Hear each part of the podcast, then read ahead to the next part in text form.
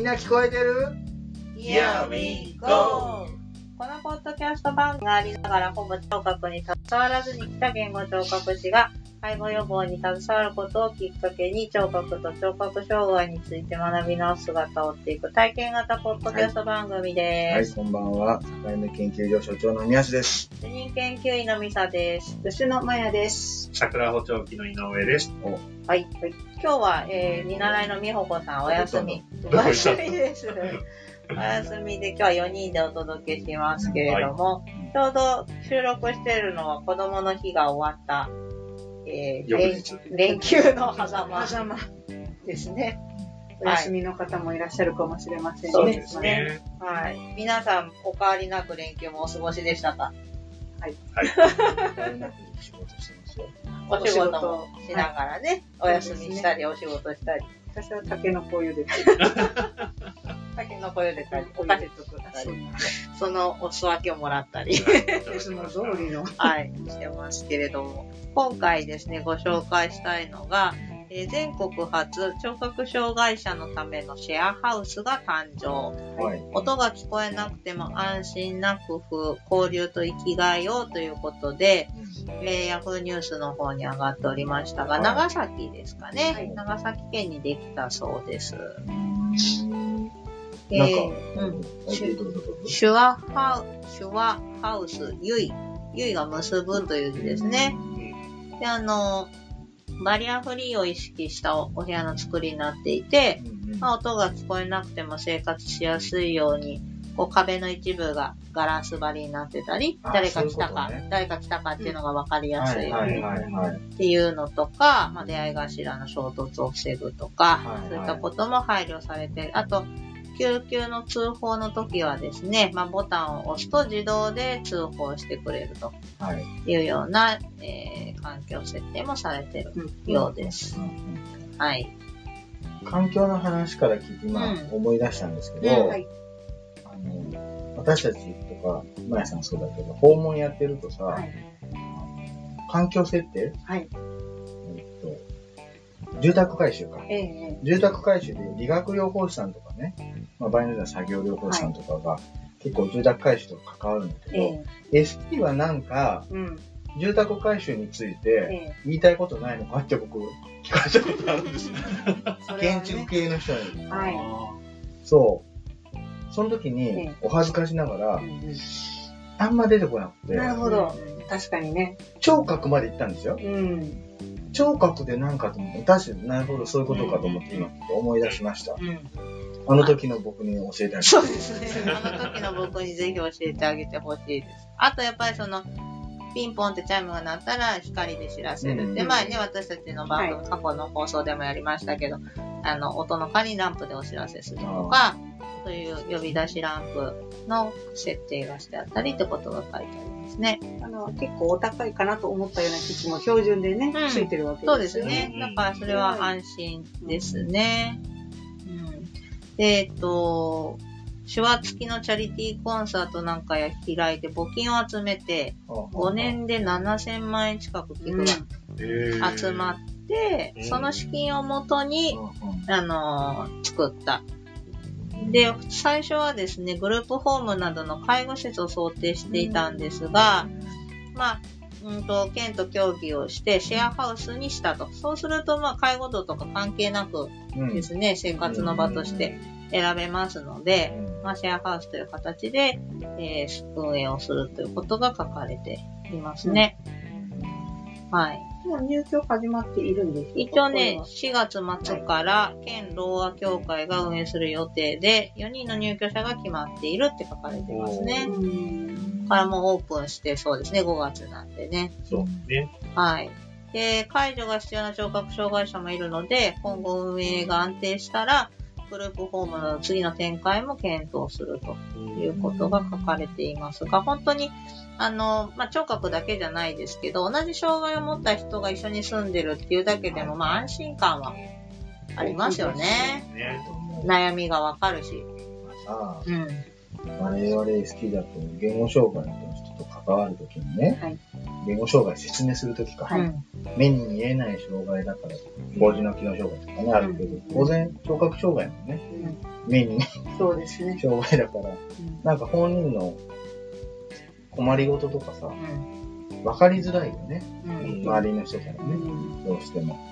それやっぱり、みんなで共有しながら、うんあの、生活できるとね、いいんじゃないですか？うんコミュニケーションが取れるっていうのはね、この環境設定とかの安心さと同時にそのコミュニケーションが取れる相手がいるっていうのは本当にいいですね。そうなんですよね。この間私も担当した患者さん、もともとのろう者で手話でコミュニケーションを取ってた方が失語症にもなっちゃって、結構大変うんだったんですよね。で、やっぱケアマネージャーさんとかが面談に来るんですけど、うん筆談で喋ろうとする。うんだけど失語もあるから、うん筆談もいまいち。使えないってなっちゃうと、で、その手話ができる ST のお友達に動画を送ってみてもらったら、手話自体はやっぱり、まあまあ、あの、実用的な手話をされてる。っていうことが分かって、まあ、手話のその、こう、こう、必要な能力っていうのは保たれてそうだったけど、それを手話を分かってあげられる人がいない。そう。っていうね、ん。そこは本当に、そこが分かれば失語があったとしても、おそらくもうちょっとコミュニケーションが取れたんだろうなっていう感じがあって、うん。ちょっと井上さん答えにくいかもしれないですけど、手話ってね、はい。まあ当然聴覚障害がある人たちにとって大事なコミュニケーション手段なんだけど、結構広く知られてるかっていうと、そこまででもない。ねね、NHK とかでもうん。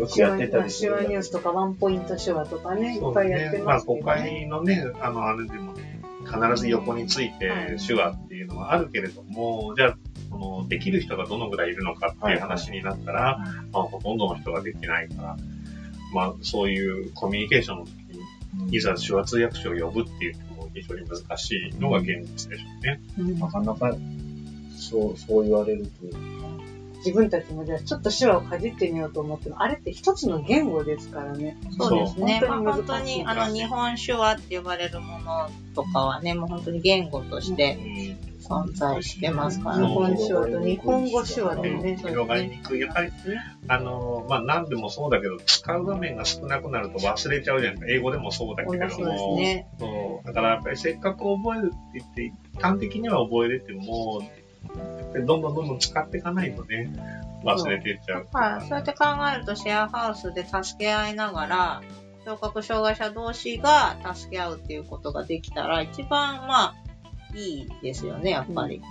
うん、その介護が必要な人がいたとしても、介護できるぐらいの身体機能の人がいれば、ね、聴覚障害者同士で助け合ったりとか、手話までいかなくても本当にその、補聴器でコミュニケーション、口頭のコミュニケーションが取れてる人たちも、だんだん認知機能も落ちてくるわけですから、変化にね、気づいてあげられたりはい。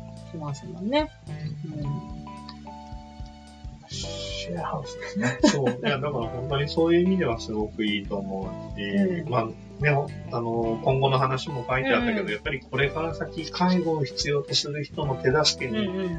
手話通訳できるヘルパーさんとか、うんうん手話通訳ができる、そういう看護師さんとかっていうのが必要になるんだなっていうのも感じましたよね。うんうん、まだまだこう、できることはいろいろありそうですけど、まずはね、このシェアハウスでこう居場所、安心できる居場所。一人暮らしって不安ですからね、やっぱり。そうですようね。我々でもね、一人でこう、生活してると何かあった時にどうしようかなとか、みんな考えますよね。ね、それこそ G が入ってきたからもゴキブリう、ね。もうダメっていう女子が結構いますよ。そうね、お手上げね。お手上げだお手上げだね。私は平気なんですけどね。私はあの、ゴキブリ無エンダーに 頼ろうと思ってますけど。これさ、音も子もない話かもしれないですけど、はい女性陣いいね。ん？こうシェアハウスね。ああ。うんコミュニケーションもともと好きだから仕あー孤独を愛する男性男。性陣には。え、本当は喋りたいんじゃないの？もう一歩引いたなんかこう、形があるといいねなる。ほどね。あえーとーシェアまではいかない。シェアまではいかない。コンドミニアム？風コンドミニアム。それってな、ニューヨーカーみたいな。まあだから、同じマンションに一人ずつ住んでるみたいなぐらいがいいのかな。阿佐ヶ谷姉妹みたいな。そうねそうねその後ね、あ、の、キッチンだとかトイレ、お風呂共有しないっていうね。あ、そうか。それぐらいならいいかね。そうね。つまりはアパートだね。つまりね。うんうんそうシェアハウスじゃなくて、その聴覚障害の方が例えば4階に住んでますとか、うん。視覚障害の人が3階に住んでますみたいな感じにするのもありなます。るほど。うん。なんかね、前そういう話もあって、やっぱ今後その、空き、賃貸も、そ空き家が目立つようになるでしょ、うん。だからそこをこう売りにして、リノベーションするときも、あの、例えば高高齢者だと今賃貸借りにくいって話があるけど、逆に高齢者が住みやすい、あの、マンションアパートとして、こう賃貸契約しやすくするとかね。そっちに舵を切る人たちも多分出てくる。出てくるだろうね。の中で、今井上さん言ったみたいに聴覚障害の人が住んでるフロアとか、まあ視覚障害の人が住んでるフロアとか、で、それで防犯もちゃんとセキュリティしてあげれば、安心して住めるかなって思いますね。多分、車椅子の人向けのうん部屋とかね、家も必要になってくると思うんで、洗面台の高さだったり、こう車椅子が入れるような足元のスペースだったりとか。経営化市営住宅とかでもそういうのは少ないけど、少ないけど。あるもんね。私の母が住んでた団地も、一棟丸々高齢者向けに作り変えましたね。バス停の一番近い、近いところを高齢者あの住宅に作り変えてましたね。あ某市の、うん。やっぱりそういう市営住宅もね、1階はそういう。バリアフリーの部屋があって、うんだけどドアもこう引っ張る、うんあの引き戸になってるね。そういうところはありますね。ね、だなかなかでもまだ少ないので、うん。入居が大変。うん。でも、あったら人気は出そうよね。ビジネスチャンス。かも。かもしれないけれど、行政が。ね、私ね、セニオーダーぐらいにね、リフォームするときにね、うんちょっとセニオーダーぐらいできるようなシステムがあるとね、いいですね。はい。なので、まあ、住宅っていうことをね、キーワードに考えてもいろいろまだ考えること、やることがありそうですね。ありますね。はい。皆さんもお住まいの地域でこういう取り組みをしているよとか、何かこう知っている情報などございましたら、えー、お気軽にお便りをお寄せください。